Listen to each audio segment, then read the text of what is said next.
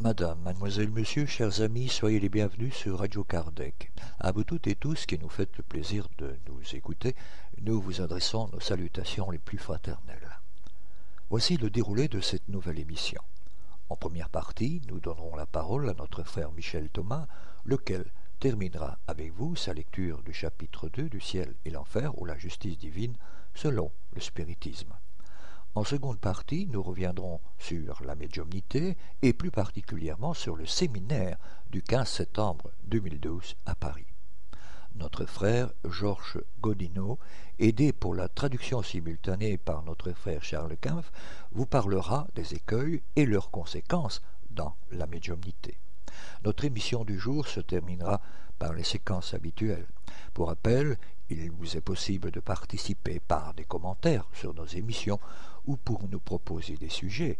Vous pouvez nous laisser un message sur notre boîte vocale en formant depuis la Belgique le 04 227 60 76 ou le 032 4 227 60 76 au départ de la France et le 0352 4 227 60 76 au départ du Grand-Duché de Luxembourg, ou tout simplement consulter notre site internet.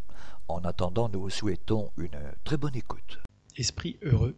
Madame Anaïs Gourdon, très jeune femme, remarquable par la douceur de son caractère et par les qualités morales les plus éminentes, morte en novembre 1860.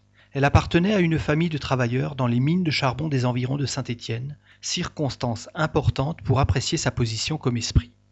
Évocation. Réponse : je suis là. Demande : votre mari et votre père m'ont prié de vous appeler et ils seront très heureux d'avoir de vous une communication. Réponse : je suis bien heureuse aussi de la leur donner. Demande : pourquoi avez-vous été enlevée si jeune à l'affection de votre famille ?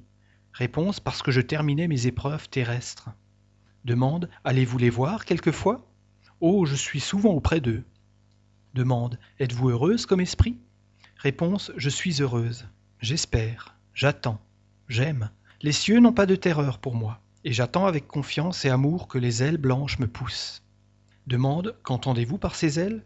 Réponse : j'entends devenir pur esprit, et resplendir comme les messagers célestes qui m'éblouissent. Les ailes des anges, archanges, séraphins qui sont de purs esprits, ne sont évidemment qu'un attribut imaginé par les hommes pour peindre la rapidité avec laquelle ils se transportent, car leur nature éthérée les dispense d'aucun soutien pour parcourir les espaces. Ils peuvent cependant apparaître aux hommes avec cet accessoire pour répondre à leurs pensées, comme d'autres esprits prennent l'apparence qu'ils avaient sur la terre pour se faire reconnaître. Demande : vos parents peuvent-ils faire quelque chose qui vous soit agréable ? Réponse : ils peuvent, ces chers êtres, ne plus m'attrister par la vue de leurs regrets, puisqu'ils savent que je ne suis pas perdu pour eux, que ma pensée leur soit douce, légère et parfumée de leurs souvenirs. J'ai passé comme une fleur, et rien de triste ne doit subsister de mon rapide passage. Demande : d'où vient que votre langage est si poétique et si peu en rapport avec la position que vous aviez sur la terre ? Réponse : c'est que c'est mon âme qui parle. Oui, j'avais des connaissances acquises, et souvent Dieu permet que des esprits délicats s'incarnent parmi les hommes les plus rudes pour leur faire pressentir les délicatesses qu'ils atteindront et comprendront plus tard. Sans cette explication si logique et si conforme à la sollicitude de Dieu pour ses créatures, on se serait difficilement rendu compte de ce qui, au premier abord, pourrait sembler une anomalie. En effet, quoi de plus gracieux et de plus poétique que le langage de l'esprit de cette jeune femme élevée au milieu des plus rudes travaux ? La contrepartie se voit souvent.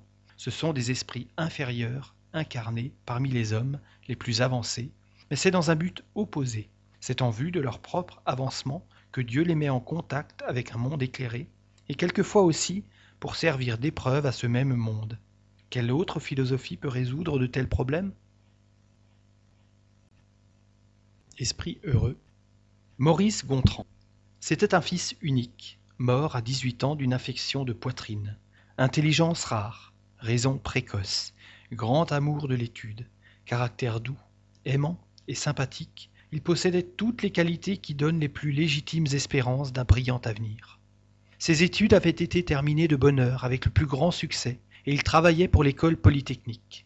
Sa mort fut pour ses parents la cause d'une de ces douleurs qui laissent des traces profondes et d'autant plus pénibles qu'ayant toujours été d'une santé délicate, ils attribuaient sa fin prématurée au travail auquel il l'avait poussé et se le reprochaient. À quoi, disait-il, lui sert maintenant tout ce qu'il a appris? Mieux eût valu qu'il fût resté ignorant, car il n'avait pas besoin de cela pour vivre, et sans doute il serait encore parmi nous. Il aurait fait la consolation de nos vieux jours. S'ils eussent connu le spiritisme, ils auraient sans doute raisonné autrement. Plus tard, ils y trouvèrent la véritable consolation. La communication suivante fut donnée par leur fils à un de leurs amis, quelques mois après sa mort. Demande. Mon cher Maurice, le tendre attachement que vous aviez pour vos parents fait que je ne doute pas de votre désir de relever leur courage, si cela est en votre pouvoir. Le chagrin, je dirais le désespoir où votre mort les a plongés, altère visiblement leur santé et leur fait prendre la vie en dégoût. Quelques bonnes paroles de vous pourront sans doute les faire renaître à l'espérance. Réponse. Mon vieil ami, j'attendais avec impatience l'occasion que vous m'offrez de me communiquer. La douleur de mes parents m'afflige, mais elle se calmera quand ils auront la certitude que je ne suis pas perdu pour eux. C'est à les convaincre de cette vérité qu'il faut vous attacher, et vous y arriverez certainement. Il fallait cet événement pour les amener à une croyance qui fera leur bonheur, car elle les empêchera de murmurer contre les décrets de la Providence. Mon père, vous le savez, était très sceptique à l'endroit de la vie future. Dieu a permis qu'il eût cette affliction pour le tirer de son erreur. Nous nous retrouverons ici, dans ce monde où l'on ne connaît plus les chagrins de la vie, et où je les ai précédés. Mais dites-leur bien que la satisfaction de m'y revoir leur serait refusée comme punition de leur manque de confiance en la bonté de Dieu. Il me serait même interdit, d'ici là, de me communiquer à eux pendant qu'ils sont encore sur la terre. Le désespoir est une révolte contre la volonté du Tout-Puissant, et qui est toujours punie par la prolongation de la cause qui a amené ce désespoir, jusqu'à ce qu'on se soit enfin soumis. Le désespoir est un véritable suicide, car il mine les forces du corps, et celui qui abrège ses jours, avec la pensée d'échapper plutôt aux étreintes de la douleur, se prépare les plus cruelles déceptions. C'est au contraire à entretenir les forces du corps qu'il faut travailler pour supporter plus facilement le poids des épreuves. Mes bons parents, c'est à vous que je m'adresse. Depuis que j'ai quitté ma dépouille mortelle, je n'ai pas cessé d'être auprès de vous, et j'y suis plus souvent que lorsque je vivais sur la terre. Consolez-vous donc, car je ne suis pas mort. Je suis plus vivant que vous. Mon corps seul est mort, mais mon esprit vit toujours. Il est libre, heureux, à l'abri désormais des maladies, des infirmités et de la douleur. Au lieu de vous affliger, réjouissez-vous de me savoir dans un milieu exempt de soucis et d'alarmes, où le cœur est enivré d'une joie pure et sans mélange. Ô mes amis, ne plaignez pas ceux qui meurent prématurément. C'est une grâce que Dieu leur accorde de leur épargner les tribulations de la vie. Mon existence ne devait pas se prolonger plus longtemps cette fois sur la terre. J'y avais acquis ce que j'y devais acquérir pour me préparer à remplir plus tard une mission plus importante. Si j'y avais vécu de longues années, savez-vous à quel danger, à quelle séduction j'aurais été exposé? Savez-vous que, si, n'étant pas encore assez fort pour résister, j'avais succombé, ce pouvait être pour moi un retard de plusieurs siècles? Pourquoi donc regretter ce qui m'est avantageux?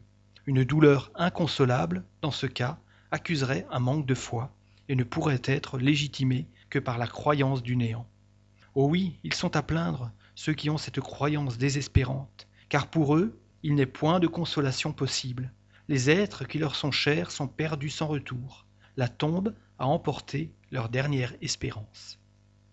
Demande, votre mort a-t-elle été douloureuse? Réponse, non mon ami, je n'ai souffert qu'avant de mourir de la maladie qui m'a emporté. Mais cette souffrance diminuait à mesure que le dernier moment approchait. Puis, un jour, je me suis endormi sans songer à la mort. J'ai rêvé. Oh, un rêve délicieux. Je rêvais que j'étais guéri, je ne souffrais plus. Je respirais à plein poumon et avec volupté un air embaumé et fortifiant.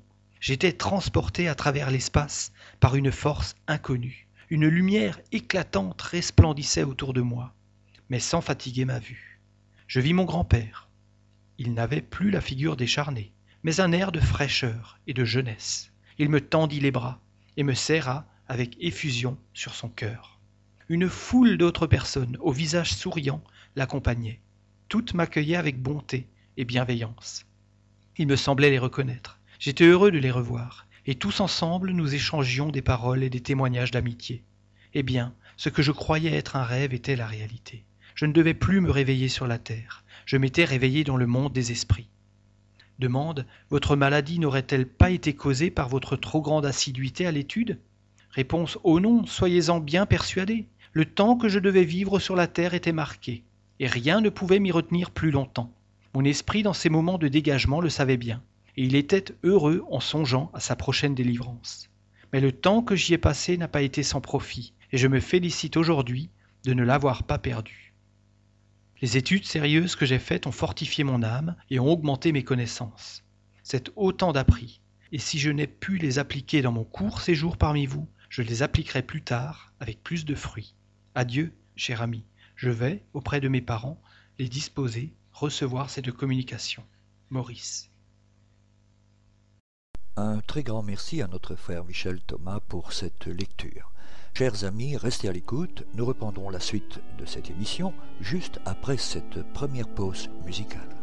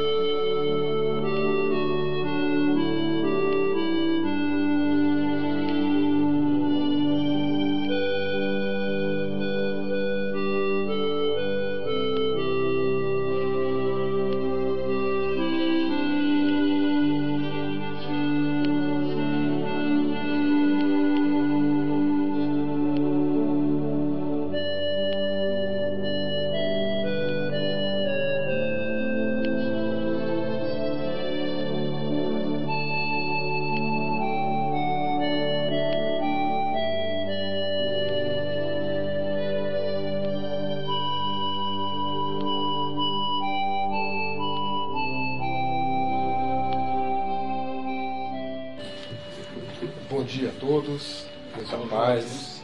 Bonjour. Nessa encarnação eu ainda vou falar muito português. E que dans cette vie va parler beaucoup portugais encore. Porque é a língua que eu domino para poder falar algumas coisas que Jesus nos deixou. Parce que c'est la langue qui pour l'instant c'est celle qui maîtrise suffisamment pour pouvoir transmettre ces enseignements donc, qui ont été apportés par Jésus. E hoje nós estamos num trabalho para falarmos de mediunidade. Donc, le sujet d'aujourd'hui, c'est de parler de la médiumnité. A mediunidade nos diz Kardec, já foi falado aqui. Kardec nous dit que la médiumnité, comme ça a déjà été présenté ce matin, que é uma faculdade do espírito. C'est une faculté de l'esprit. E o espírito Filomeno de Miranda, que é um estudioso da mediunidade no plano espiritual, e um esprit dans le plan spirituel donc qui s'est spécialisé sur la question de la médiumnité, que é Manuel Filomeno de Miranda. Nos fala também de que a mediunidade é uma faculdade do espírito. Il dit aussi que la médiumnité c'est une faculté de l'esprit. Que se apresenta no corpo físico através das células do corpo, que se présente par l'intermédiaire des cellules du corps physique, para que o espírito possa comunicar-se com outras dimensões. Et qui permettent donc à l'esprit qui est incarné dans ce corps de se communiquer avec d'autres dimensions. Essa definição é muito interessante porque ela abre a nossa consciência. Cette définition est intéressante parce qu'elle éveille notre conscience. Porque ele fala de outras dimensões. Que parle d'autres dimensões. E uma delas é o plano espiritual. Et l'une d'elles, c'est justement le plan spirituel. Então nós encarnados, através da mediunidade, donc nous incarnés par l'intermédiaire de la médiumnité, temos a oportunidade de mediar, de sermos o medianeiro destas duas dimensões. Nous avons l'occasion de d'être l'intermédiaire entre ces deux dimensions.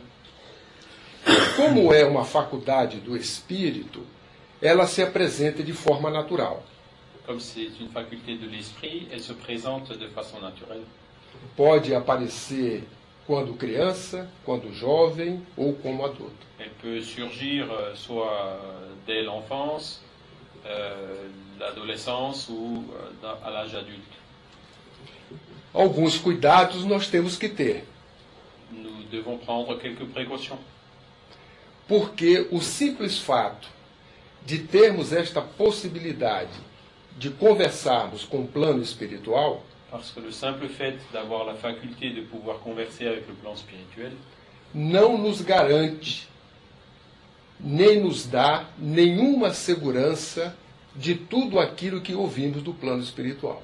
Ne nous garantit pas et ne nous donne aucune sécurité de tout ce qu'on entend et qui provient du plan spirituel. Por isso que Kardec, ele foi muito criterioso naquilo que os espíritos traziam ao seu conhecimento. Et c'est pour ça que Kardec a pris énormément de précautions par rapport à ce que les esprits ont transmis. Daí o aspecto científico da doutrina espírita. C'est de là que surgit cet aspect scientifique de la philosophie spirite. Porque na prática desta mediação, ele fazia verificações para observar se o que estava sendo dito era realmente as verdades que a doutrina espírita nos traz.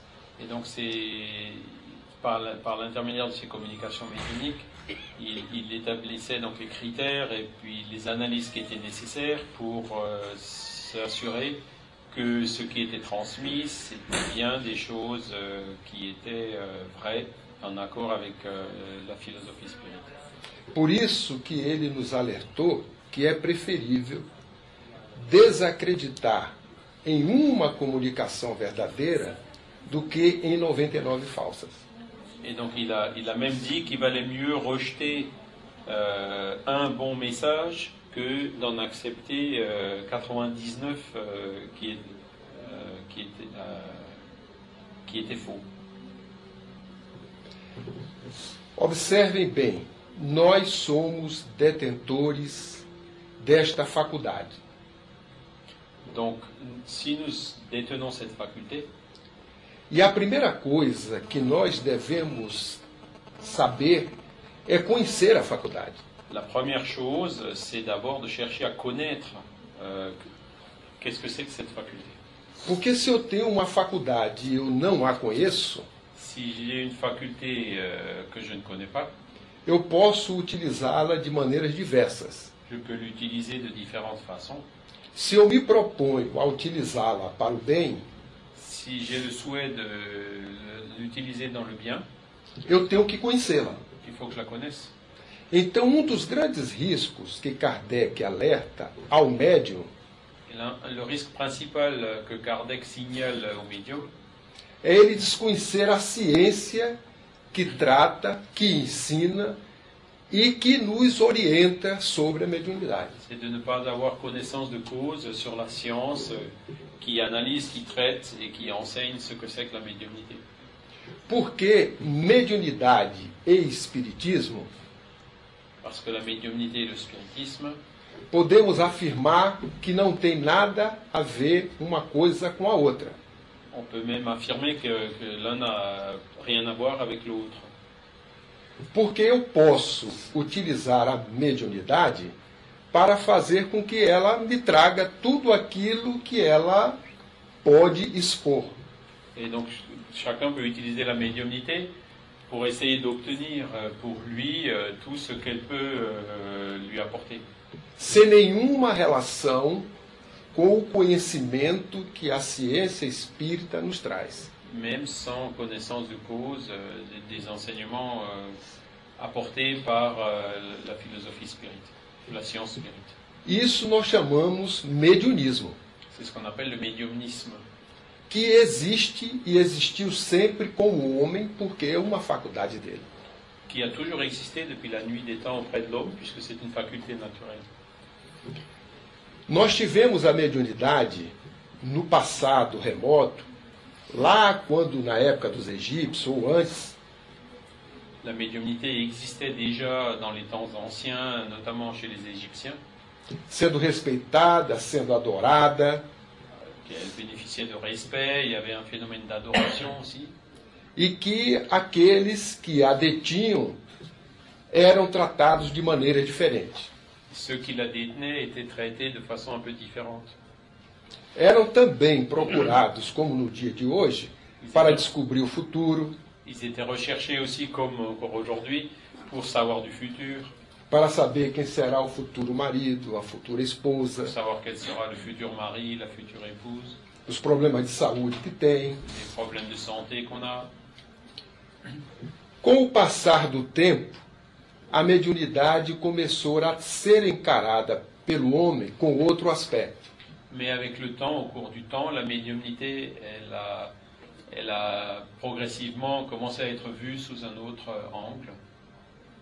À época de Moisés, ela foi até eliminada, ou seja, impedida de que as pessoas a exercitassem. À l'époque de Moïse, elle était même interdite d'exercice. Com Jesus, ela foi esclarecida. Jésus est venu l'expliquer. Após Jesus, as pessoas que possuíam eram consideradas até como hereges. Après Jésus, les personnes qui la possédaient étaient même considérées comme hérétiques. Foram perseguidas. Ont été persécutées. E até mortas em fogueiras. Et même brûlées sur des bûchers parfois. O grande exemplo de Jeanne d'Arc aqui na França. On a l'exemple de Jeanne d'Arc en France. Após Kardec,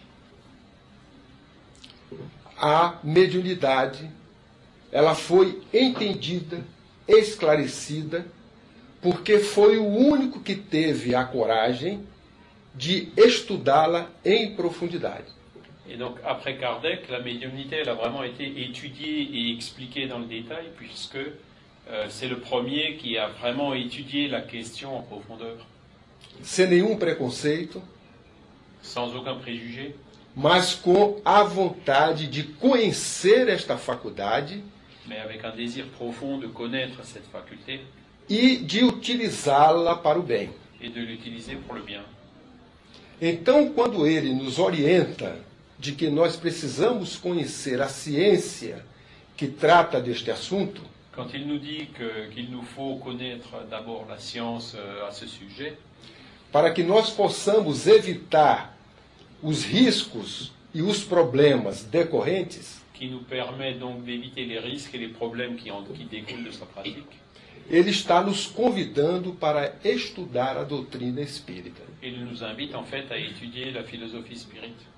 E colaborando com informações importantes que o Espírito de Verdade trouxe através da própria mediunidade ao nosso conhecimento.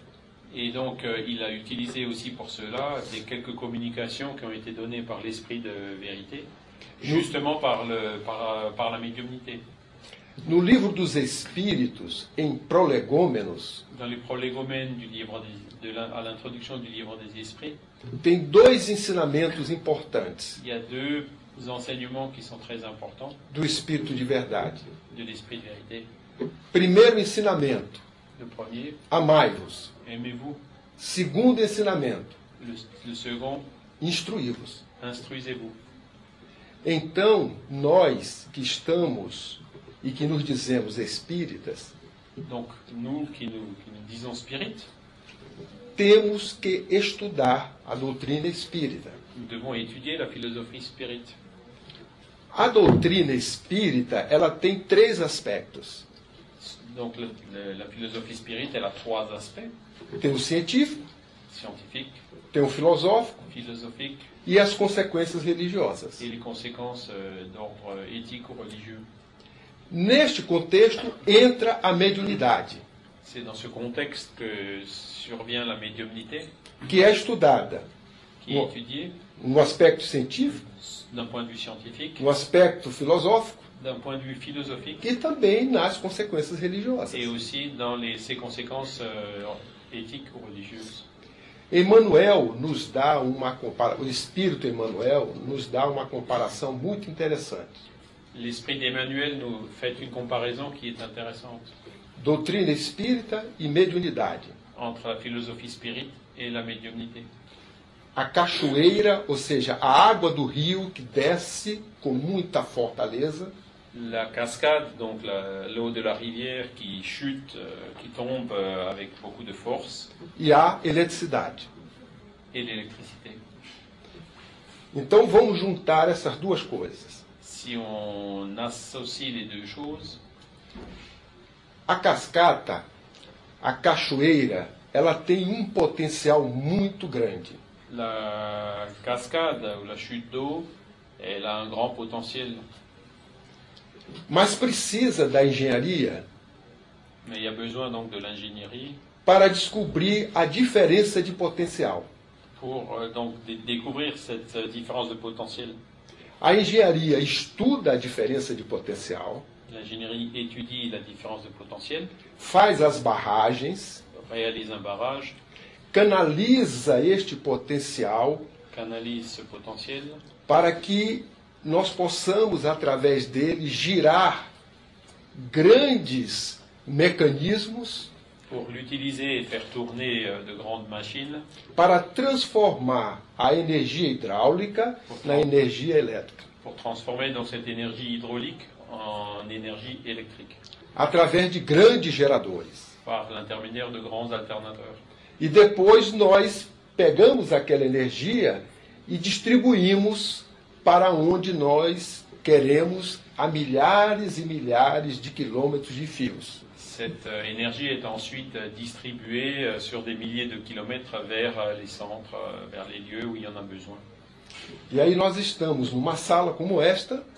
Et nous sommes donc dans une salle maintenant comme celle-ci. Tudo escuro. Tout est sombre. Abrimos a porta. Nous ouvrons la porte. Primeira coisa que nós fazemos, apertar o interruptor. La première chose qu'on fait, c'est appuyer sur l'interrupteur pour allumer la lumière. Aí a luz aparece. C'est là où la lumière s'allume.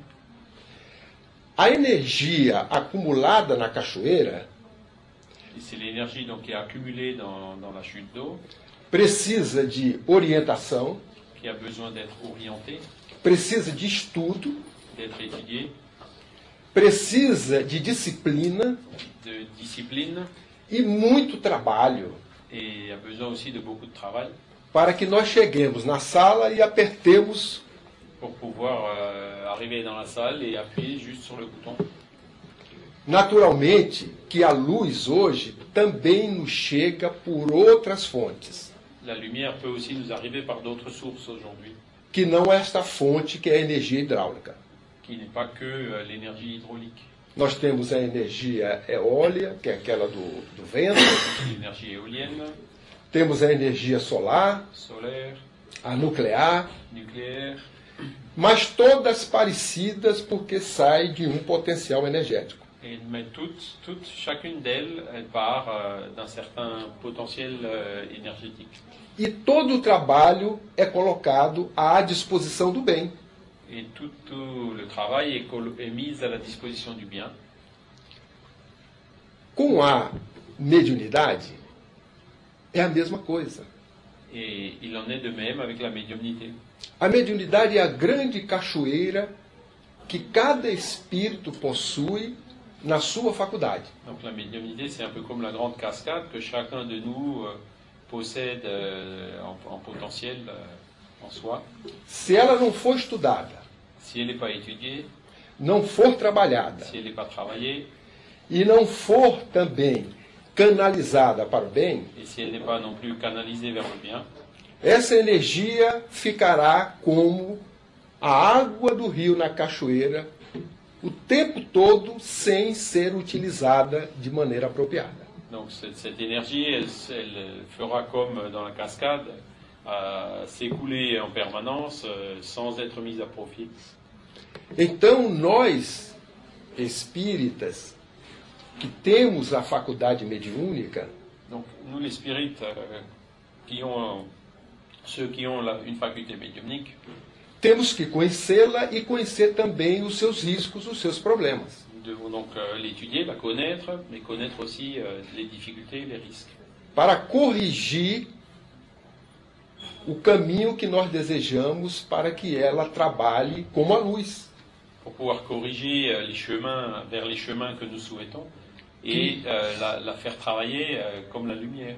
Que faz com que a escuridão desapareça. Qui fait disparaître la pénombre. Então esta é uma comparação que Emmanuel faz. Emmanuel fez essa comparação para justamente distinguir mediunidade, pour distinguer a mediunidade pura e simplesmente, pure et simple, com a mediunidade com Jesus, de la mediunidade suivant les orientations de Jésus, que é o que Kardec fez. E nos colocou grande manual, se assim nós podemos dizer, o Livro dos Médiuns. E c'est ce que Kardec a fait et a consigné dans un grand manuel, si on peut l'appeler ainsi, qui est le Livre des Médiums. E é no Livro dos Médiuns que os médiuns encontram a fonte para o estudo e o conhecimento do seu potencial. E c'est dans ce livre que les médiums vont trouver les sources pour l'étude et la bonne orientation de ce potentiel. E lá ele nos orienta também, além do aspecto de nós termos que conhecer para evitar os riscos. E en plus des aspects qu'il faut connaître pour éviter les écueils et les risques, que uma das outras dificuldades que os médiuns têm é distinguir uma mensagem de um espírito bom de uma que não, de um espírito que não é bom. Ce livre nous donne aussi les éléments nécessaires pour pouvoir distinguer les communications qui viennent d'un bon esprit des communications qui viennent d'un esprit qui est moins bon. Não é o fato de estar vindo da outra dimensão espiritual que aquela mensagem é verdadeira. C'est pas parce que elle est venue d'une autre dimension spirituelle qu'une communication elle est vraie. Porque os espíritos se utilizam, principalmente aqueles espíritos que não são sérios. Parce que les esprits, en particulier ceux qui sont pas sérieux, ils utilisent la médiumnité. Se utilizam da nossa ignorância. Ils profitent de notre ignorance. Trazendo informações com nomes conhecidos e famosos. Pour essayer d'imposer des informations en les signant avec des noms connus ou célèbres. E se realmente aquilo é engodo, é uma mentira, e nós aceitamos? Et s'il s'agit vraiment d'un mensonge et que nous l'acceptons? Os espíritos observam em nós uma faculdade fácil de ser manipulado. Les esprits trouvent en nous une faculté qui est facile à manipuler. Porque nós acreditamos sem nenhum critério em tudo que eles nos traz com nome conhecido. Parce que nous croyons sans discernement à tout ce qu'ils nous apportent et ce qu'ils nous disent. E a partir daí nós estamos correndo risco muito grande. Et c'est ça qui fait courir au médium un grand risque. O outro aspecto que Kardec coloca no Livro dos Médiuns sobre os riscos, um outro aspecto avancé por Kardec sobre os riscos, e ele alerta que este deve estar na primeira linha. E ele o põe sobre a primeira linha. É obsessão. C'est l'obsession. E ele diz que a obsessão é um termo genérico. Il dit que l'obsession c'est un terme générique. E que precisa ser caracterizado, precisa ser estudado para nós melhor entendermos. Qu'il faut caractériser et étudier pour mieux le comprendre. E ele caracteriza a obsessão em três partes. Il la caractérise donc en trois parties d'obsession. A primeira, obsessão simples. Donc la première c'est l'obsession simple. A segunda, a fascinação. Seconde, c'est la fascination. E a terceira, a subjugação. E a troisième, c'est la subjugation. Então vamos dar uma paradinha agora para eu lembrar um exemplo que nós vivenciamos no Brasil. Et donc, il va en profiter là pour citer un exemple qu'il a vécu au Brésil. Sobre a informação vinda do plano espiritual. En ce qui concerne l'information qui provient du plan spirituel. Isso aconteceu no ano de 1972. Ça s'est produit en 1972. Eu tinha sido transferido para Fortaleza, uma cidade no nordeste do Brasil. Il a été transféré pour son travail donc dans la ville de Fortaleza au nord-est du Brésil. Eu e a minha esposa nós procuramos quando lá chegamos uma casa espírita para nós frequentarmos. Et avec son épouse donc ils ont cherché dans cette ville un groupe spirit pour y participer. E por informação nos indicaram uma casa para nós frequentarmos. Ils ont été informés d'une adresse. E nós fomos na reunião desta casa. Et ils ont participé à une réunion dans ce groupe spirit. Para surpresa nossa, a reunião daquele dia era uma reunião mediúnica. Et à leur grande surprise, la réunion ce jour-là était une réunion médiumnique. E aí nos receberam e sentamos à mesa, em volta, com todas as pessoas que participavam da reunião mediúnica. Então, eles haviam sido acolhidos e invitados a s'asseoir autour da table, onde havia todos os outros participantes a essa reunião mediúnica. A reunião começou. Se eu não me engano, não me recordo, talvez a esposa possa me lembrar, mas sem uma prece inicial. E se se rappelle bem, a reunião havia começado sem que houve uma prière inicial. E aquilo já foi algo que nos alertou. Por quê? C'était un premier signe qui a déjà donné l'alerte ou attiré leur attention. Porque ali estavam reunidos duas ou mais pessoas em nome de Jesus. Parce que à cet endroit-là, il y avait deux ou plusieurs personnes qui se réunissaient en principe au nom de Jésus. E ele nos alertou quando isso acontecesse, ele estaria presente. Et que Jésus avait prévenu que chaque fois que des personnes se réuniraient en son nom, il serait parmi elles. E não houve da parte daquelas pessoas a gratidão a Jesus. Et donc il n'y a pas eu de la part de ces personnes ces remerciements envers Jésus. Que era justamente trabalho de comunicação com o plano espiritual. Qui était donc parce que c'était un travail de communication avec le plan spirituel. Bem, a partir daí apareceram as comunicações. Il y a eu ensuite eu les communications. E uma delas, o espírito comunicou-se, falou o que bem queria. Et dans l'une d'elles, il y a un esprit qui s'est communiqué, qui a dit tout ce qu'il a voulu. E no final ele disse que era Allan Kardec. Et à la fin, il a dit, je suis Allan Kardec. Nós ficamos surpreendidos porque qualquer pessoa pode ter esse nome. Nous étions surpris parce que c'est pas n'importe quelle personne qui peut avoir ce nom. Hoje nós temos jogador de futebol com o nome de Allan Kardec. Au Brésil, il y a même des joueurs de football qu'on a appelé Allan, qui s'appellent de leur vrai nom Allan Kardec. Provavelmente seja uma homenagem de seus pais ao codificador da doutrina. C'était un hommage certainement que ses parents ont voulu rendre au codificateur de la philosophie spirite. Porque este nome não é um nome comum. C'est pas un nom courant.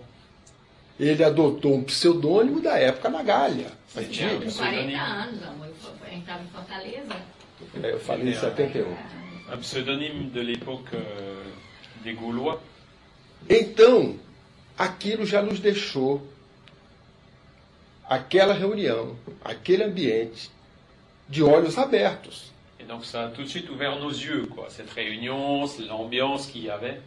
Saímos e nunca mais voltamos. Et donc nous sommes partis de ce groupe et nous n'y sommes jamais retournés. Não sei o resultado daquele trabalho. Et donc il ne connaît pas le résultat de ce travail. Mas com certeza, imagino que não durou muito tempo. Mais très certainement, il n'aura pas duré très longtemps. Porque a demonstração na prática era de que apenas se tratava de reunião ou de mediunismo.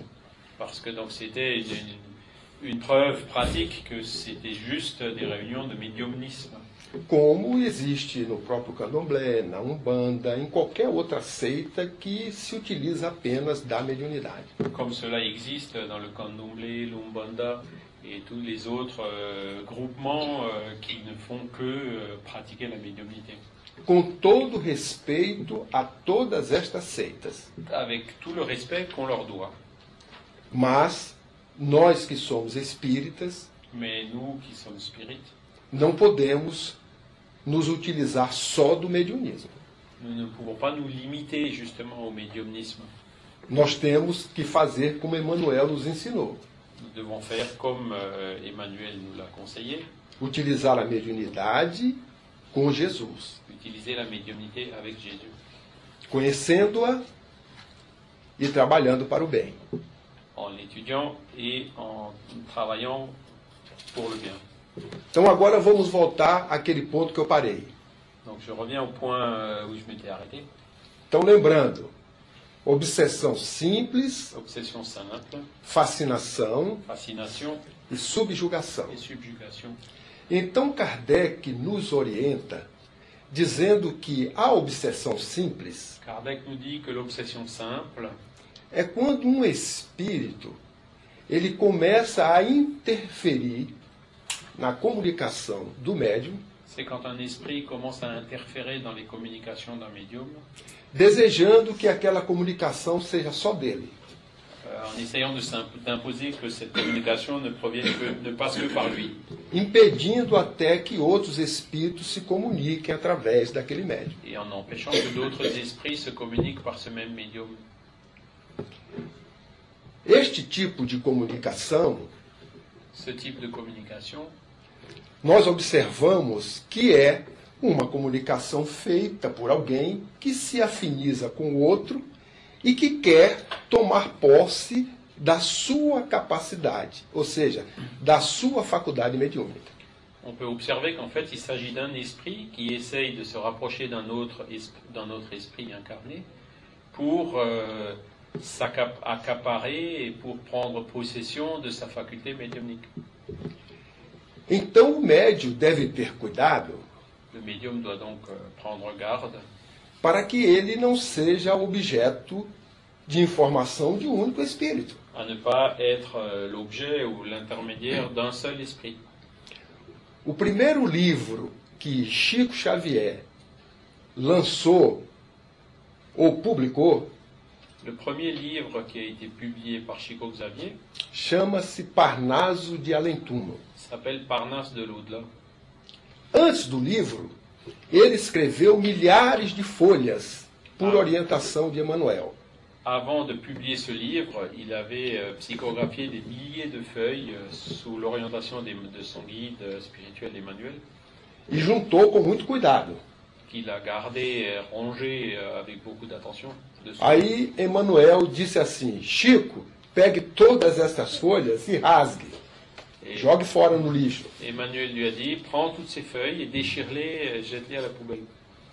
E Chico, espantado, achando que aquelas folhas teriam alguma utilidade. Et Chico, il était donc surpris parce qu'il pensait que toutes ces feuilles allaient avoir une utilité. Na realidade, teve utilidade. Ce que, en réalité, elles ont eu. Não o conteúdo, mas o exercício que ele fez para escrever todas aquelas linhas. Não pas par leur contenu, mais par l'exercice et les efforts et le travail qu'il a réalisé pour écrire toutes ces lignes. E quando ele recebeu o livro não foi de Emmanuel, que era o seu mentor espiritual. E quando ele recebeu ce livre, o livro não estava signé par Emmanuel, que era seu guide espiritual.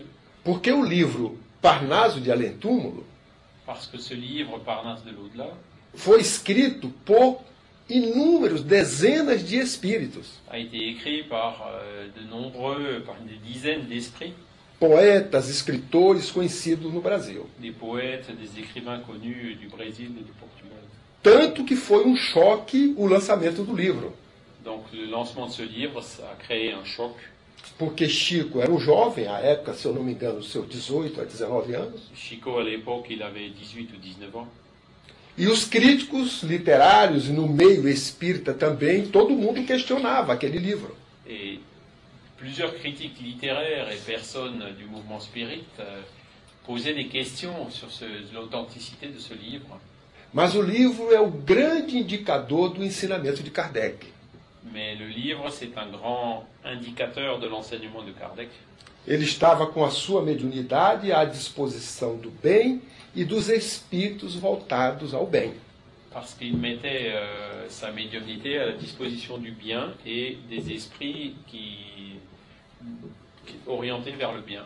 E o seu mentor espiritual, Emmanuel, não lhe disse que somente Emmanuel falaria através do Chico. Et Emmanuel ne lui avait pas dit que c'était que lui, Emmanuel, qui allait se communiquer par son intermédiaire de Chico. Quando o espírito de André Luiz se propôs a escrever as obras que nós conhecemos, quand l'esprit d'André Luiz s'est proposé pour écrire les livres que nous connaissons, as informações que nós temos é que de que Emmanuel, les informations que nous avons, c'est que à l'époque Emmanuel falou para André Luiz para que ele observasse o médium Chico Xavier. Avait conseillé à André Luiz d'observer le médium Chico Xavier. E André Luiz passou, se eu não me engano, uns 2 ou 3 anos. Et André Luiz a donc consacré 2 ou 3 ans junto do Chico, près de Chico, para poder iniciar o seu trabalho das obras que nós conhecemos. Pour pouvoir démarrer son travail des livres que nous connaissons, qui commencent par le No Solar. Eu estou citando este exemplo porque é um exemplo seguro. Donc cet exemple que je donne, c'est parce que c'est un exemple qui est sûr. De um médium que se dedicou a sua vida inteira e para nós é um modelo de médium. D'un médium qui a dédié toute sa vie et qui pour nous est le modèle même d'un bon médium.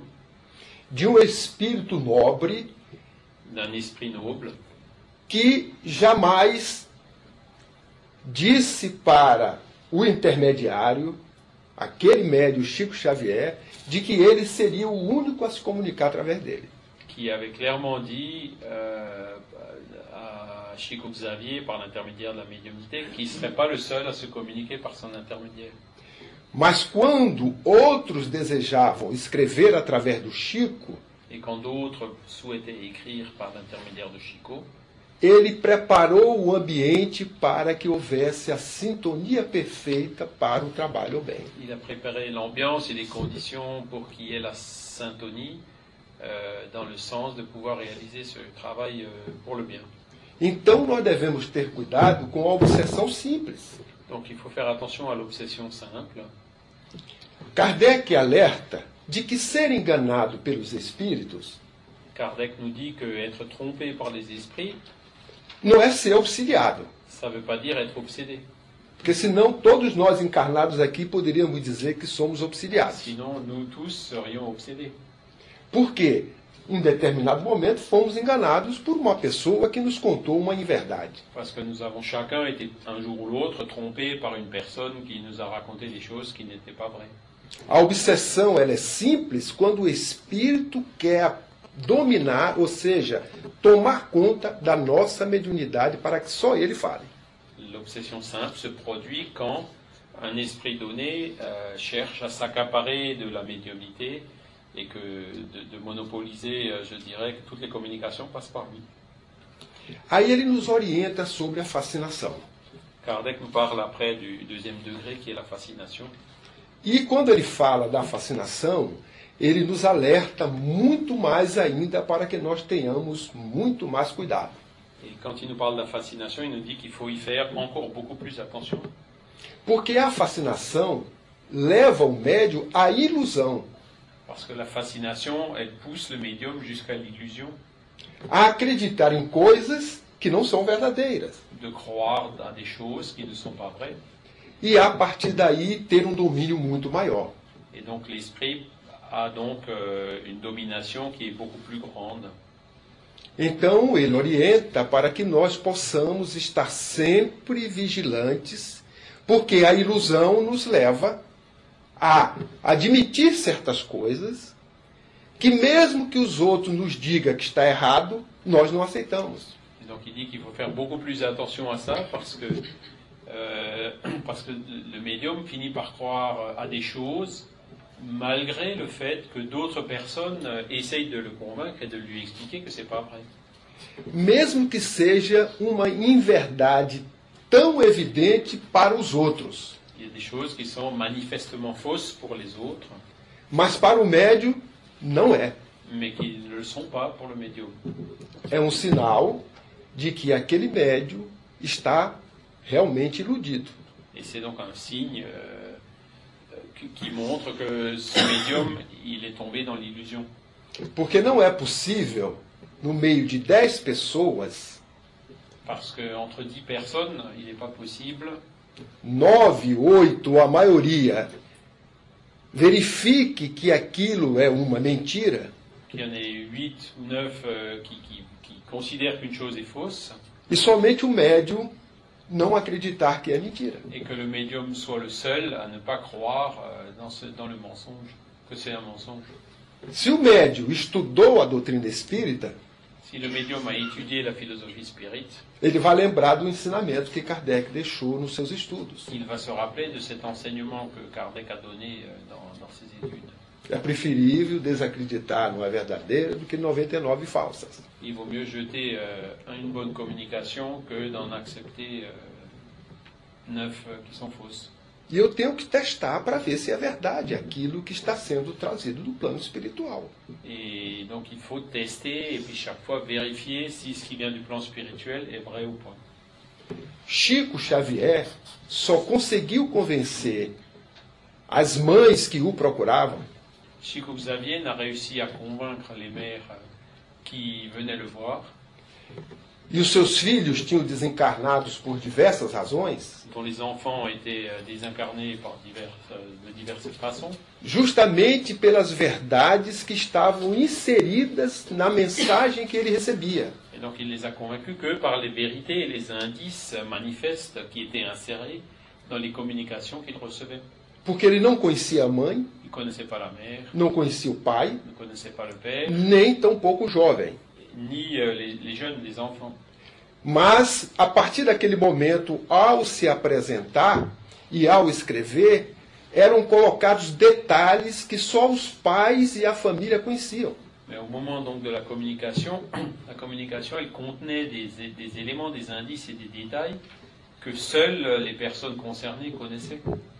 Com apelidos, avec des surnoms.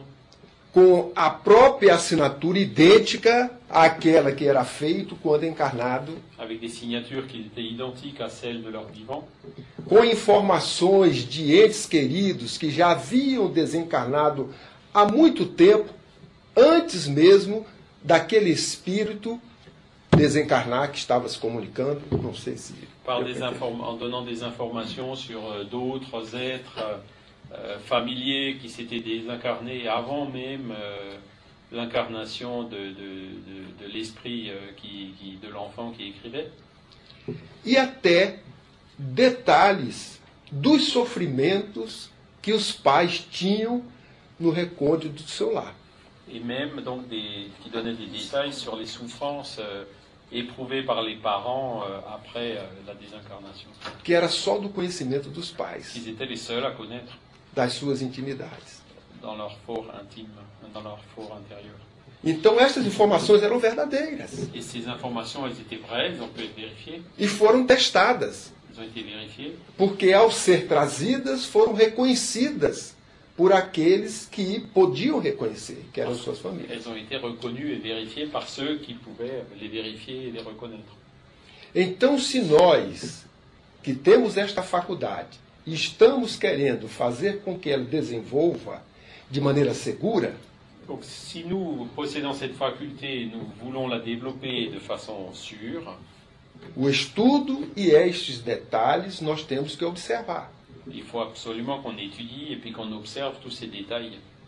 Porque ele começa a nos dizer também que isto é processo que vai iniciando da obsessão simples, fascinação. Parce que Kardec nous montre bien que ce processus est progressif depuis l'obsession jusqu'à la fascination. Até chegar à subjugação. Et peut même arriver au troisième degré qu'on appelle la subjugation. Porque a subjugação já é o domínio da vontade do médium. La subjugation, c'est lorsque l'esprit domine déjà complètement la volonté du médium. O médium, a sua vontade, já não é mais a sua, é a vontade do Espírito. A vontade do médium, não é a sienne, é a do Espírito que o subjuga. E ele conta alguns fatos que ele experienciou à época. E ele raconta alguns fatos que ele vécu à época. Diz ele que a subjugação leva o médium a certos ridículos. Donc Kardec disait que la subjugation pousse le médium à des attitudes ridicules. E que muitos de nós encarnados somos subjugados, mas na realidade somos chamados de loucos. Et il y a beaucoup d'incarnés qui sont subjugués, mais qui en vérité sont considérés comme des fous. E na realidade não somos loucos, somos subjugados. Mais qui en réalité ne sont pas fous, juste subjugués. E diz ele, no dia que a medicina entender, estudar e compreender a existência do espírito após a morte. Et donc Kardec dit que le jour où la médecine étudie, comprendra l'existence de l'esprit et de l'individualité après la mort.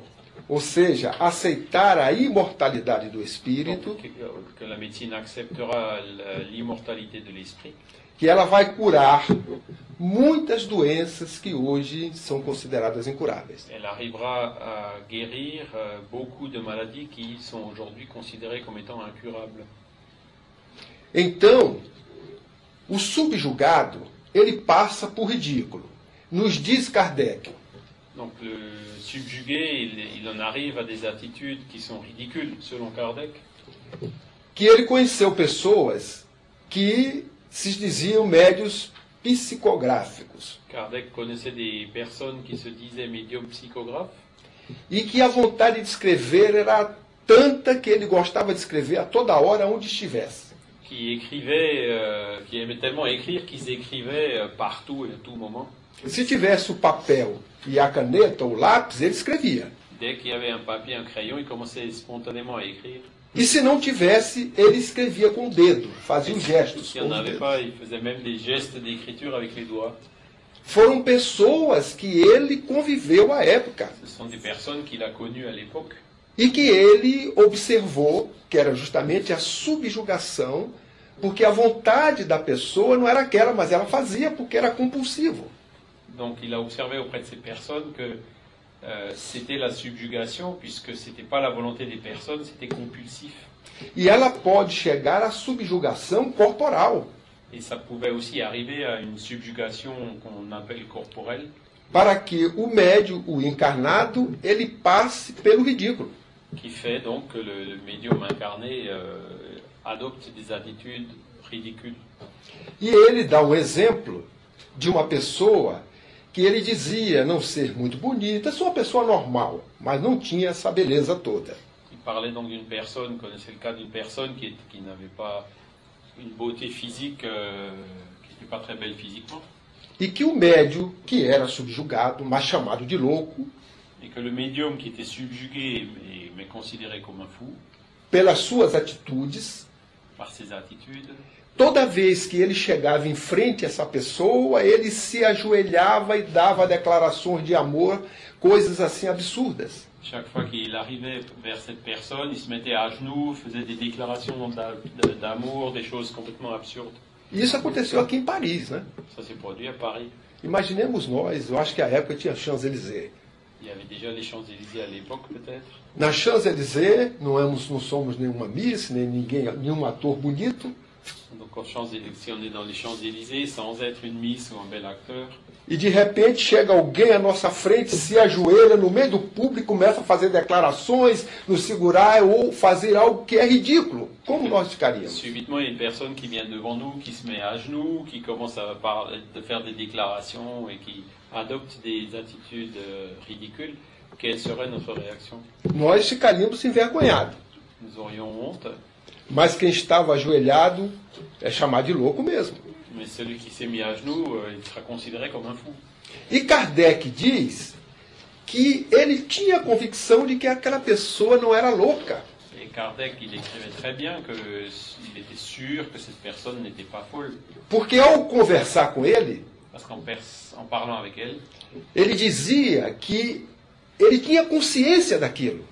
il disait même qu'il se rendait compte qu'il avait des attitudes ridicules. Mas que ele sentia uma força, peso tão grande nos ombros que ele tinha que ajoelhar. Mais que c'était plus fort que lui, il avait une telle force sur ses épaules qu'il était obligé de se mettre à genoux. Ele se sentia obrigado a ajoelhar. Il se sentait obligé à se mettre à genoux. Ou seja, a sua vontade não era maior do que a outra vontade. Sa volonté était plus faible que la volonté de l'esprit.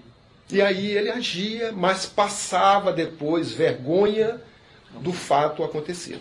Il agissait ainsi, mais ensuite il avait honte de ce qu'il avait fait. E pela ignorância, pelo desconhecimento, era considerado louco na sociedade. E à l'époque, la société, par ignorance, le considérait comme un fou.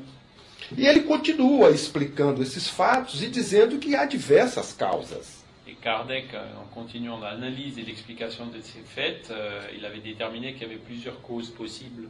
Vai desde aquela que o espírito se afiniza com o médium. Donc il y a l'esprit et le médium qui rentrent en affinité l'un pour l'autre. Por simples gosto ou vontade de fazer alguma coisa. Par goût ou par volonté de faire quelque chose. Sou brincalhão, desencarnei. Quando eu chegar no plano espiritual, eu continuo brincalhão ou eu mudo? Si on est farceur et qu'on se désincarne, de l'autre côté, est-ce qu'on continue farceur ou est-ce qu'on change? Nós sabemos que a morte do corpo físico não transforma ninguém, nem para pior nem para melhor. On sait que la mort physique de quelqu'un ne transforme pas l'esprit ni en mieux ni en moins bien. Nós chegamos no plano espiritual como nós somos aqui. Nous arrivons dans le plan spirituel tel que nous sommes, tel que nous étions ici. O tempo que nós passamos lá, dependendo do que nós vamos fazer, nós poderemos progredir. Le temps que nous passons là-bas, selon ce que nous voulons faire, ça nous laisse un temps pour progresser. Ou continuar como somos. Ou de rester tel que nous sommes. Se nós encontramos médium, e este médium não tem consciência e me aceita nas brincadeiras, se nous rencontrons un médium et puis que ce médium dans son inconscience accepte nos plaisanteries, eu posso utilizá-lo para que ele seja o intermediário da minha brincadeira simplesmente. L'esprit peut tout simplement l'utiliser comme intermédiaire de ses propres plaisanteries. Então eu estarei utilizando de médium sem nenhuma preocupação maior de vingança, de ódio, de raiva, só para atender a minha brincadeira, a minha necessidade. E então a motivação do espírito é unicamente. Il n'y a pas de colère, de vengeance ou quoi que ce soit. C'est tout simplement la motivation de pouvoir continuer avec ses plaisanteries. E isso acontece. Et c'est ce qui se produit. Mas também eu posso estar sendo objeto da interferência de espírito que está me cobrando. Mais le médium peut aussi être l'objet ou la cible d'un esprit envers qui il peut avoir des dettes ou avoir commis des torts. Imagine um exemplo que me vem à mente agora. J'ai un exemple qui m'est venu à l'esprit. Eu vou dar exemplo comigo. Je vais donner l'exemple pour ce qui me concerne moi. Suponhamos que eu vivi na época das cruzadas. Supposons que j'ai vécu au temps des croisades. E a época das cruzadas, os cruzados, depois de fazer o que queriam, eles queimavam tudo. Et à l'époque des croisades, les croisés, après avoir fait ce qu'ils avaient voulu, ils brûlaient tout derrière eux. Depois de matar famílias, estrupar, fazer tudo o que era possível, eles estavam plantando aquilo que certamente dia iriam colher. Et donc les croisés, donc il y avait des tueries, des viols, et puis donc à cette époque-là, les croisés, ils étaient en train de planter ce qui allait se produire avec eux en retour dans le futur. E eu, como cruzado, fiz todas essas coisas. Et moi, en tant que croisé, j'ai fait toutes ces choses. De lá para cá, entre-temps, chegando ao plano espiritual, en arrivant dans le plan spirituel, reconheci os erros que eu cometi. J'ai reconnu mes erreurs. E por misericórdia divina, pedi a oportunidade para me quitar perante as leis. Et donc, grâce à la bienveillance divine, j'ai demandé une occasion de pouvoir payer ses dettes. Aquelas famílias ou aquela família que eu estou me referindo no exemplo, cette famille qui a été exterminée dans l'exemple que je cite. Membros da família, talvez os pais, não me perdoaram. Il y a quelques membres de cette famille, les parents ou autres, qui ne m'ont pas pardonné. Porque eu destruí toda uma família. Parce que j'ai détruit leur famille entière. E desejam me perseguir. Et donc ils souhaitent me persécuter. Porque não têm ainda a fé em Deus. Parce qu'ils n'ont pas encore la foi en Dieu, ils ne pardonnent pas. Nas suas leis. Dans les lois divines. E desejam através da vingança, no dia que me encontrar, fazer a mesma coisa. Et par souci de vengeance, le jour où ils me retrouveront, ils souhaiteront faire la même chose avec moi. Mas neste ir ao plano espiritual, reencarnar, as vestimentas mudam. Mais en passant dans le plan spirituel et en se réincarnant, on change d'habit. E nem sempre nós somos reconhecidos em alguma encarnação por estes espíritos. Et nous ne sommes pas toujours reconnus par ces esprits dans une incarnation donnée. E dia, a misericórdia divina deu a oportunidade de eu nascer e nascer para quitar aqueles débitos trabalhando como médium. Et donc, un jour, par la miséricorde divine, il y a une occasion qui m'est donnée pour pouvoir rembourser ces dettes en me réincarnant en tant que médium. Porque eu queria era reencarnar num local aonde tivesse crimes, etc., para eu sofrer tudo aquilo que eu tinha feito. Parce que je voulais donc me réincarner dans un lieu où il y a eu des crimes, toutes les choses que j'avais commises à l'époque. Mas como o planejamento espiritual não perde nada, mais comme la planification spirituelle n'oublie rien, me disseram, a sua ideia é boa. Il m'a été dit, ton idée est bonne. Mas para o planejamento, para a evolução, para o progresso. Mais pour la planification, l'évolution et le progrès. O melhor é você nascer com a sua faculdade mediúnica exacerbada, ou seja, estuante ou fácil dela acontecer. Il vaut mieux que tu te réincarnes avec une faculté médiumnique qui va apparaître facilement, de façon spontanée. Para que através do trabalho, pour te permettre, par l'intermédiaire du travail, você possa ir voltando ao caminho da lei que você deixou de cumprir no passado. De revenir sur le chemin de l'accomplissement de la loi que nous n'avons pas respecté dans une vie, que j'ai pas respecté dans une vie passée. Aí eu nasci, a mediunidade surgiu. Donc je suis réincarné, je suis né, la médiumnité est apparue. E de repente eu sinto a aproximação de alguns espíritos. E soudainement, eu sens que há certos espíritos que se aproximam de mim. Não os conheço, mas aquele está me reconhecendo agora. Mas que são des esprits que maintenant me reconhecem. Depois de praticamente 700, 800 anos. Après 7 ou 800 ans. E aí diz: "Ah, é você." Diz: "Ah, c'est toi." E agora, qual é a imagem que ele tinha de mim? Era do cruzado. Era o assassino, era aquele que matava. E quando ele me vê agora, eu, na doutrina espírita, procurando fazer a reforma moral, falando de Jesus de forma diferente, porque eu destruí a família dele à época em nome de Jesus. En parlant de Jésus de manière différente, puisqu'à l'époque j'avais détruit sa famille au nom de Jésus. E agora eu estou sendo intermediário do plano espiritual. Et que maintenant je suis un intermédiaire du plan spirituel. Ou escrevendo, j'écris, em nome de Jesus, ou falando, ou parlant au nom de Jésus.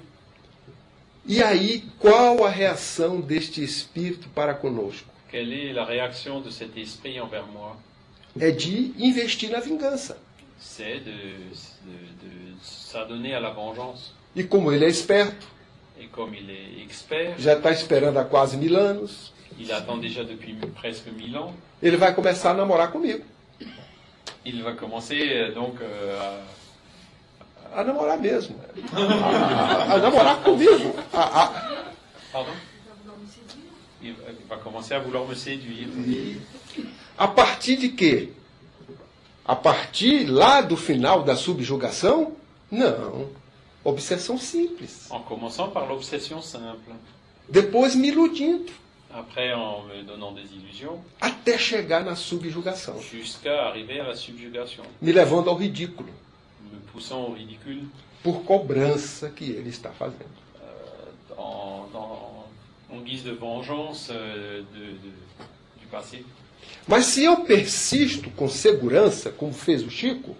Mais si je persiste fermement, comme l'avait fait Chico Xavier, estudando a doutrina, en étudiant la philosophie, trabalhando para o bem, en travaillant pour le bien, me autocorrigindo, en me corrigeant moi-même, domando as inclinações que ainda tenho muito forte dentro de mim, en dominant les mauvaises tendances qui sont encore très fortes en moi, ele tenta, mas não consegue. Il va essayer, mais il n'y arrivera pas.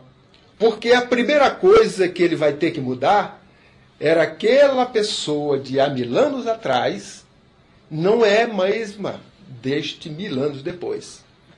Parce que la première chose que l'esprit verra, c'est que la personne d'il y a 1000 ans, c'est plus la même que la personne aujourd'hui.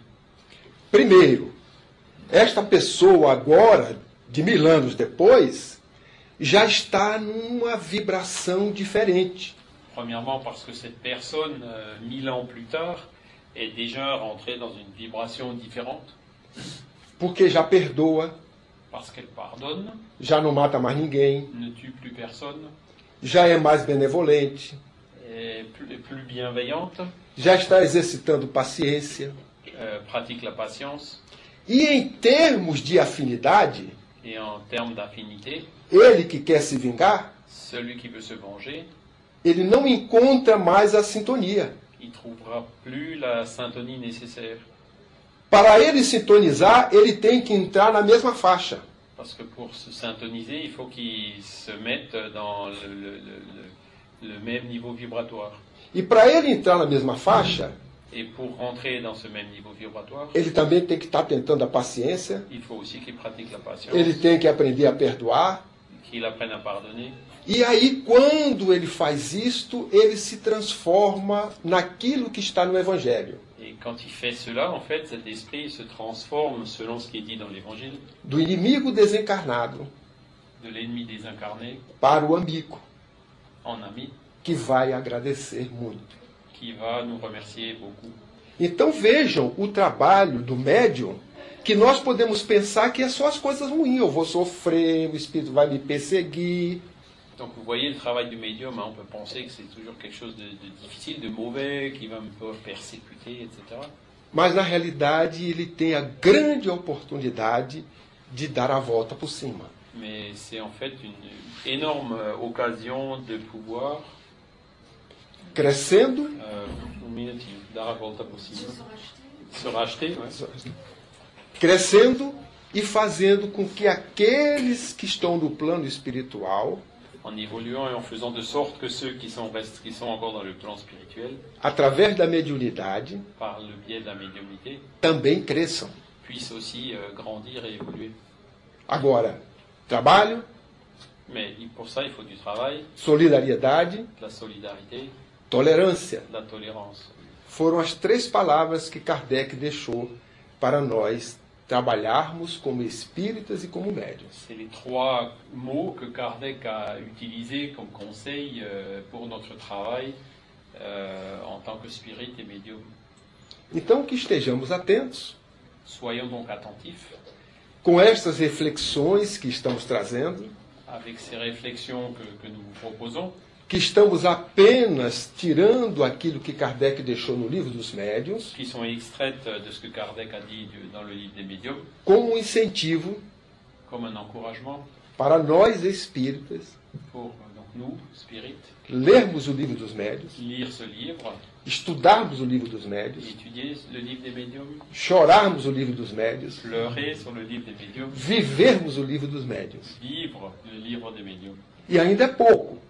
Ça suffit pas. Porque quando terminar, a gente tem que voltar para o primeiro item. Quand on aura terminé le dernier chapitre, il faudra revenir au premier. E fazer sempre. Et faire donc une étude continue. Porque aí nós estaremos sendo sempre instrumentos dos espíritos voltados para o bem. C'est ce qui nous permettra de toujours être les instruments des esprits qui se dévouent au bien. Porque a obsessão só é feita por espíritos inferiores.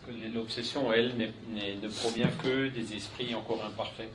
Os espíritos voltados para o bem, les esprits dévoués au bien, são pacientes, são benevolentes, são indulgentes, e esperam até o dia que nós escolhermos o melhor caminho. Ils attendront le jour où nous choisirons le meilleur chemin. Porque estão sempre dispostos a nos ajudar. Ils sont toujours là, prêts à nous aider. Nós é que nos afastamos da sintonia deles. C'est nous qui souvent nous éloignons de la sintonie avec eux. Então lembremos destas reflexões que é muito importante para nós que estamos tratando com a mediunidade. Ces pensées sont donc très importantes pour tous ceux qui ont affaire avec la médiumnité. E como o nosso tempo já acabou, et comme notre temps est déjà passé, que possamos então fazer como a vaca ou o boi, que depois do primeiro alimento ela fica remoendo aquele alimento para melhor ter uma digestão. Il faut donc procéder comme les vaches ou les bœufs qui, après avoir ingéré les premiers éléments, continuent à les ruminer pour en tirer le maximum de bénéfices. Só assim sai leite perfeito. C'est que ça qui donnera le lait parfait.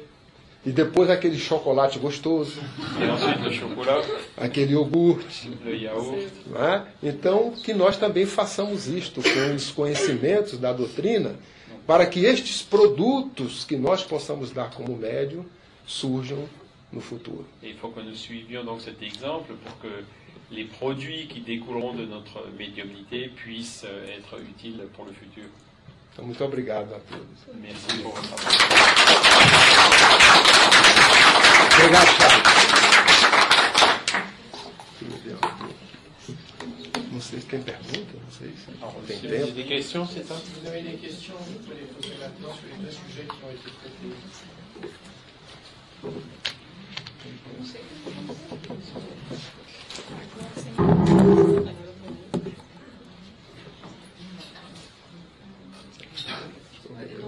Oui. Les voyants, les médiums qui ont pignon sur rue, qui sont très connus, que les gens connus vont voir, ils ont acquis une réputation basée sur des paroles qui se sont avérées, quoi. Mm-hmm. Donc comment ça se fait qu'il y ait des médiums comme ça qui ont un tel pouvoir et qui se font payer pour ça, généreusement. Voilà. A pergunta é como é que existem médiuns que praticam essa avidência remunerada e que o nome ficou conhecido porque acabaram transmitindo algumas coisas que foram consideradas verdades e que hoje continuam tendo também esse mesmo sucesso. Como é que isso pode acontecer? Uma pergunta interessante. Uma questão interessante. Porque o médium, ele não pode dizer algumas verdades. Que o médium, algumas verdades. Ele não pode dizer algumas verdades. Mas pode, eu complemento. Sim, complementa, porque tem que ter. O médium não pode dizer algumas verdades. Uh-huh. Ele tem que dizer todas as verdades. Ah, parce que le médium, en fait, ne peut pas se limiter juste à donner quelques vérités. Il faut, en fait, qu'il donne toutes les vérités. No caso citado, do exemplo dado por ela, dans l'exemple que vous citez, nós vamos lembrar do mérito, do princípio do mérito. Il faut se rappeler du princípio du mérite. Por exemplo, eu estou precisando de uma ajuda e eu vou recorrer à mediunidade. Se, por exemplo, j'ai besoin d'aide et que je fais appel à la médiumnité. E o único lugar que eu conheço, que eu tenho, porque eu não conheço espiritismo nem nada disto, et comme je ne connais pas le spiritisme et rien de tout ça, le seul endroit que je connais et auquel j'ai accès, É a propaganda que eu li no jornal. C'est la publicité que j'ai vue dans le journal. Do médium que está me cobrando X. Du médium qui donne des séances à X euros la séance. E eu vou ao encontro do médium. Et je vais le voir. Conto para ele os meus problemas. Je lui parle de mes problèmes. Vou pagar para ele. Je vais le payer. O que é que pode acontecer? Qu'est-ce qui peut se produire? Duas coisas. Deux choses. Eu chegar para o médium e o médium ser o intermediário do espírito que, através daquele médium, poderá me trazer a solução do problema. Donc, je vais voir ce médium, et ce médium pourra être l'intermédiaire d'un esprit qui va vraiment pouvoir apporter une réponse ou une solution à mes problèmes. Porque ele foi o único caminho que eu tinha para chegar. Parce que c'est le seul chemin moyen que j'avais à ma disposition. Mas não por mérito do médium. Non pas par le mérite du médium. Porque o médium está recebendo uma coisa de graça. Que le médium lui reçoit quelque chose gratuitement. E não está dando de graça. Mais il ne le donne pas gratuitement. Porque Jesus falou, dá de graça o que de graça recebe. Jésus avait dit, donnez de gratuitement ce que vous avez reçu gratuitement. E ele está passando a informação que não é dele. Et donc il nous repasse une information qui ne vient pas de lui. Ele é apenas carteiro do correio. C'est juste le facteur, un facteur. Que está trazendo a informação do plano espiritual, que transmet une information provenant du plan spirituel, para o plano material. Vers le plan matériel. Então, por mérito da pessoa, donc c'est le mérite de la personne qui va le consulter. Espírito bom, espírito nobre, pode utilizar-se desse médium e trazer uma informação que eu preciso. Un bon esprit pourra utiliser ce médium et transmettre des informations qui me seront utiles. O outro exemplo, l'autre cas. É eu chegar, e meu mérito ainda não está no momento de receber, sans avoir le mérite nécessaire encore pour l'instant, e ela ser medianeira. O médium ser medianeiro. Et que le médium donc est l'intermédiaire. De espírito qualquer, d'un esprit quelconque, que vai observar o meu psique, qui va observer mon psychisme, ma psyché. Porque o meu pensamento plasma imagens. Parce que ma pensée génère des esprits, des images. Com aquelas poucas informações, ele me dizer algumas coisas que me agrada e ficar por aí. Et cet esprit donc imparfait va pouvoir lire ces choses que j'aimais dans mes pensées pour pouvoir me répondre et dire certaines choses qui seront en infinité avec ce que je pense à ce moment-là. Porque os espíritos nobres, os espíritos bons, parce que les esprits bons, les nobles, eles não se afinizam com os que não são nobres nem bons. Ils ne s'affinisent pas avec ceux qui ne sont pas nobles ou bons. Mas eles se sacrificam. Mais il se sacrifie para sintonizar com algum médium que não é nobre ou bom, pour se sintoniser avec un médium même qui n'est pas noble ou bon, para atender a necessidade de alguém que está precisando daquele bem, pour pouvoir répondre aux besoins d'une personne qui en a besoin. Não sei se eu pude responder a ela por que é que acontece. Alors, moi je complémenterai peut-être un petit peu là. La réponse, parce que effectivement, comme dit Godignon, les esprits utilisent tous les moyens à leur disposition, y compris parfois des médiums peu scrupuleux.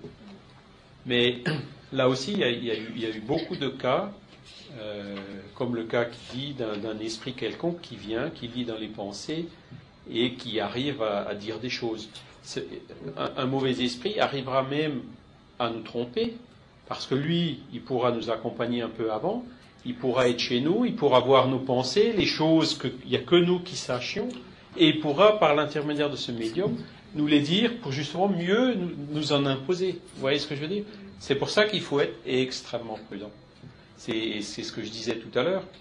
Quand on a vraiment besoin de quelque chose, et qu'on le mérite, ça viendra de façon spontanée et de façon imprévue, et il y aura beaucoup plus d'éléments qui confirmeront l'authenticité de ce qu'on a reçu, que justement c'est venu de façon imprévue, et pas par l'intermédiaire d'un médium. Donc Il y a une médium comme ça que je connais aussi en Alsace, qui est très fameuse et qui fait énormément je connais plusieurs personnes qui sont allées les voir et qui ont reçu là aussi des éléments patents de par leur mérite, des preuves indiscutables de personnes auxquelles elles ne pensaient pas à ce moment-là, d'un oncle ou d'une tante qui donne des détails et des choses comme ça pour je dirais, attirer leur attention sur la question, et qui sont ensuite venus, ont commencé à lire les livres, ont commencé justement à s'intéresser à la chose. Donc vous voyez, c'est parfois des choses très subtiles. Par contre, j'ai vu aussi d'autres personnes qui en sont revenues complètement traumatisées, complètement démoralisées, où ça s'est vraiment très mal passé. Donc c'est toujours un peu, comment dire, une lame à double tranchant, même à triple tranchant. Il peut y avoir des bonnes choses, mais le risque est énorme. C'est pour ça qu'on ne le conseille pas. Ça peut être effectivement une porte pour essayer de commencer d'un esprit, pour commencer justement à chercher à nous obséder. Et il y a aussi de ces médiums-là dont la faculté, je dirais, est insuffisante et qui ont suffisamment de psychologie pour savoir répondre à des lieux communs, qui posent 2-3 questions, qui en fonction de ça arrivent à nous baratiner, puisque c'est ça la vérité. Et donc à dire plusieurs choses et à voir notre réaction pour savoir qu'est-ce qu'il faut nous dire. Il y a plusieurs de ces médiums qui gagnent de l'argent comme ça, avec je dirais, de la psychologie.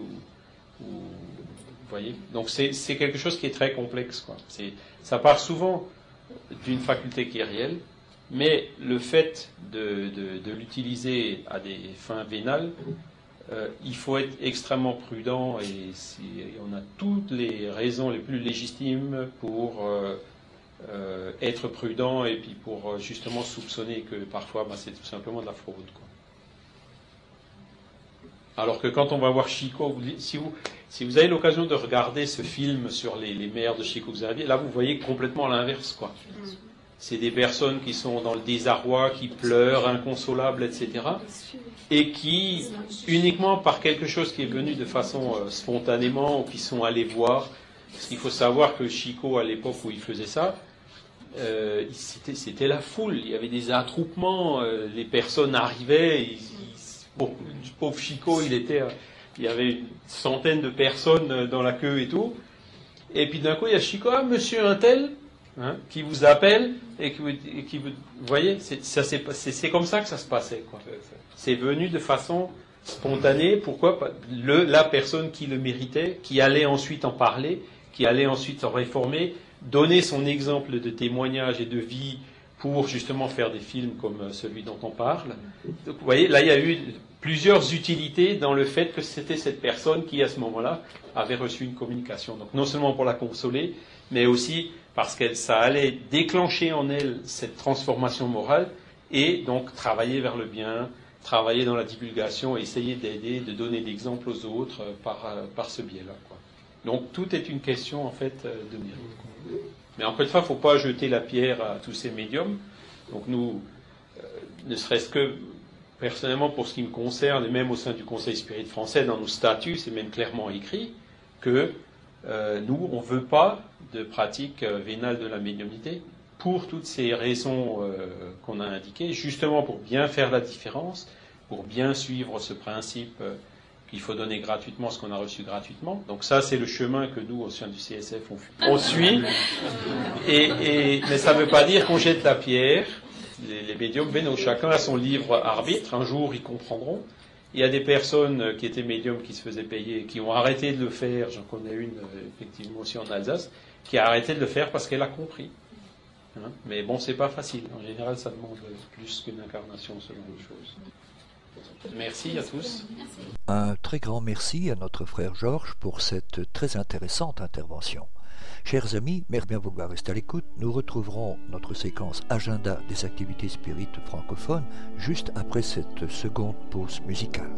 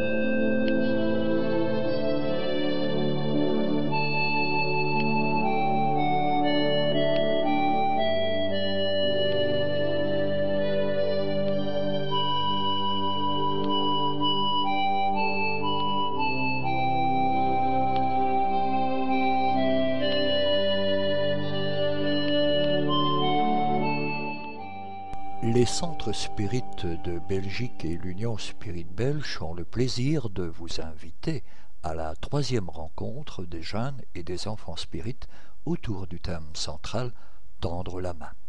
Et ceci le dimanche 25 novembre 2012 à 14h. Cette rencontre s'effectuera au siège social du Centre d'études spirites Alain Kardec de Bruxelles, CESAC, 134 rue Louis App à 1040 Bruxelles. Depuis 3 ans, nous organisons chaque année un événement pour les enfants et les jeunes spirites. Cette année, le thème choisi est donc « Tendre la main », l'entraide, le partage, la charité. Il y aura des activités pour les enfants de 3 à 15 ans, ainsi que des activités pour les parents. L'événement est totalement gratuit, mais il est indispensable de vous inscrire. Pour d'autres informations et pour votre inscription éventuelle, par mail au csacbruxelles@gmail.com ou info@nicafla.com, par téléphone, en formant depuis la Belgique le 0498 66 04 37 ou dans les centres, au CESAC 134 rue Louis App à 1040 Bruxelles ou au NICAFLA 103 rue d'Albanie 1060 Bruxelles ou via Internet sur le site de l'Union Spirite Belge www.spirite.be ou http://bruxelles.cesac.org ou www.nicafla.be. En France, à Cambrai, le Centre spiritualiste Louis Serre de Cambrai organise une conférence autour du thème « La géométrie sacrée » le dimanche 4 novembre 2012, l'heure n'étant pas précisée dans le communiqué que nous avons reçu. Merci de bien vouloir prendre contact pour informations complémentaires et inscription par la voie téléphonique en formant depuis la France le 03 27 88 51 60 ou le 03 27 81 25 17 via courriel association spiritualiste 59400 @gmail.com ou mieux encore via le site de l'association à l'adresse www.associationspiritualistedecambrai.asso-web.com. Toujours en France, à Vincennes, nos frères et sœurs de l'association parisienne d'études spirites, dont le siège social se trouve au numéro 22 de la rue des Laitières à 94 300 Vincennes, nous prie de vous communiquer le programme des rencontres d'octobre 2012. Le vendredi 26 octobre de 20h à 22h, il y aura réflexion sur la vision spirite de la mort. Le samedi 27 octobre 2012 de 15h à 17h, honorez vos chers disparus, car ils sont invisibles mais pas absents. Pour toute information complémentaire et inscription éventuelle, par la voie téléphonique en formant depuis la France le 0141 931 708 ou via courriel, mail@apes.asso.fr et sur le site internet www.apes.asso.fr. Au Québec, Canada. Notre sœur Marie-Claude Savard, administratrice principale de la Librairie Spirite Francophone, nous prie de vous communiquer les dates des études que la librairie organise dans son espace situé au 30 rue Saint-Nicolas à Québec. Le jeudi 1er novembre, Influence des esprits. Le jeudi 29 novembre 2012, La médiumnité et les médiums. Les réunions commencent à 19h pour une durée d'environ 2 heures. Vous êtes toutes et tous les bienvenus. Contactez-nous donc par courriel pour commencer ou présentez-vous vos 15 minutes avant la réunion pour recevoir l'information nécessaire. Vous pouvez également vous rendre sur le site de la librairie à l'adresse suivante http://www.libsf.com. Nous voici arrivés à la séquence réservée aux communiqués de nos divers partenaires. Un communiqué du Mouvement Spirite francophone.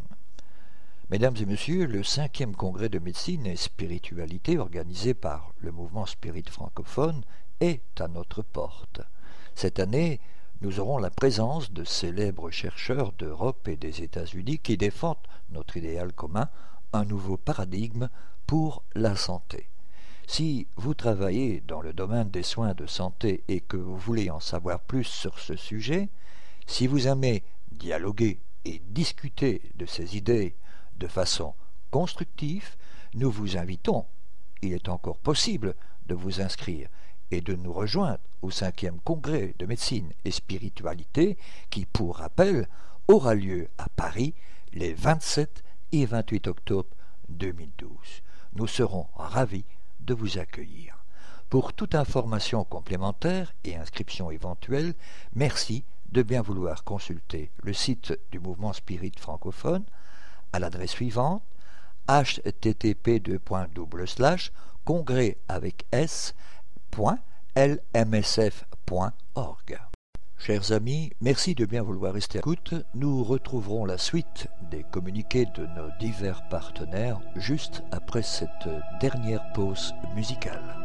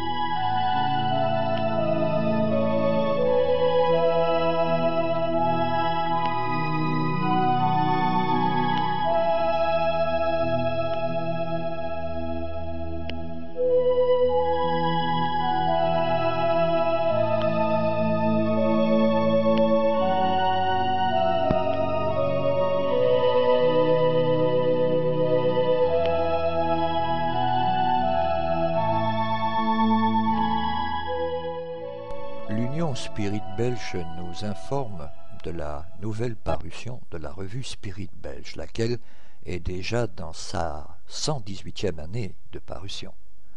Au sommaire du numéro de septembre, vous trouverez des informations sur le 7e congrès Spirit mondial à Cuba, du 22 au 24 mars 2013. Les actualités du mouvement Spirit dans le monde. Des conseils de Léon Denis pour les médiums, un dossier sur le 13e symposium pour la francophonie de 2012, une invitation à la découverte des centres, groupes, cercles et loges philosophiques spirites de Belgique, le programme complet du prochain congrès de médecine et spiritualité de Paris des 27 et 28 octobre 2012 et bien d'autres choses encore. Vous pouvez obtenir la revue Spirit Belge, qui est l'organe officiel de l'Union Spirit Belge, par abonnement annuel via l'adresse suivante usb@spirit-sans-s.be ou via internet à l'adresse suivante www.spirit-sans-s.be. En aidant la revue, vous favorisez le mouvement spirit tout entier parce qu'elle informe et réunit tous les spirites en les renseignant sur le mouvement régional, national et international. Abonnez-vous à la revue Spirit Belge, périodique trimestrielle de l'Union Spirit Belge pour la très modique somme de 10 € en Belgique et de 15 € hors Belgique.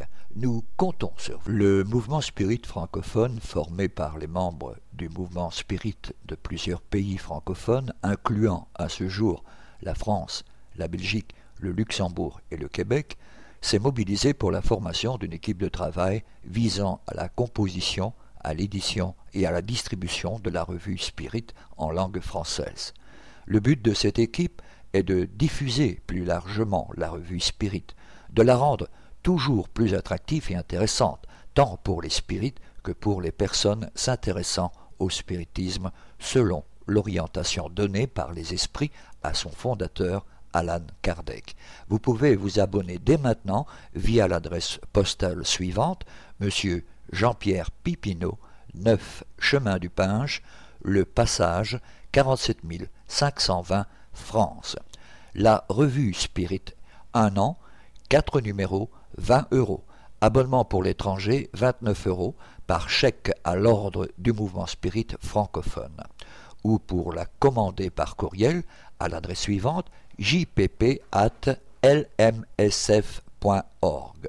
Au sujet du livre, et en particulièrement en France, toute commande de livres spirites peut également être effectuée auprès de notre frère Jean-Pierre Pipineau via l'adresse courriel jppno@sfr.fr. Cette émission se termine donc ici. Pour rappel, notre démarche est de mieux faire comprendre le spiritisme. Nous sommes donc à votre disposition pour répondre aux questions que vous vous posez ou que la lecture des ouvrages d'Allan Kardec vous suggère. Vous pouvez également poser ces questions par email, de manière tout à fait anonyme, si vous le souhaitez, à l'adresse radio@spirite.be. Nous y répondrons avec plaisir. Notre répondeur téléphonique, le 00 32 4 227 60 76, est également à votre disposition si vous souhaitez laisser vos questions. Si par contre vous préférez nous écrire, nous répondrons à vos demandes lors d'une de nos prochaines émissions. Vous pouvez nous envoyer votre courrier à l'attention du président de l'Union Spirite Belge, M. Jean-Paul Évrard, 43 rue Maguin à 4000 Liège, Belgique. Merci de votre attention et à bientôt.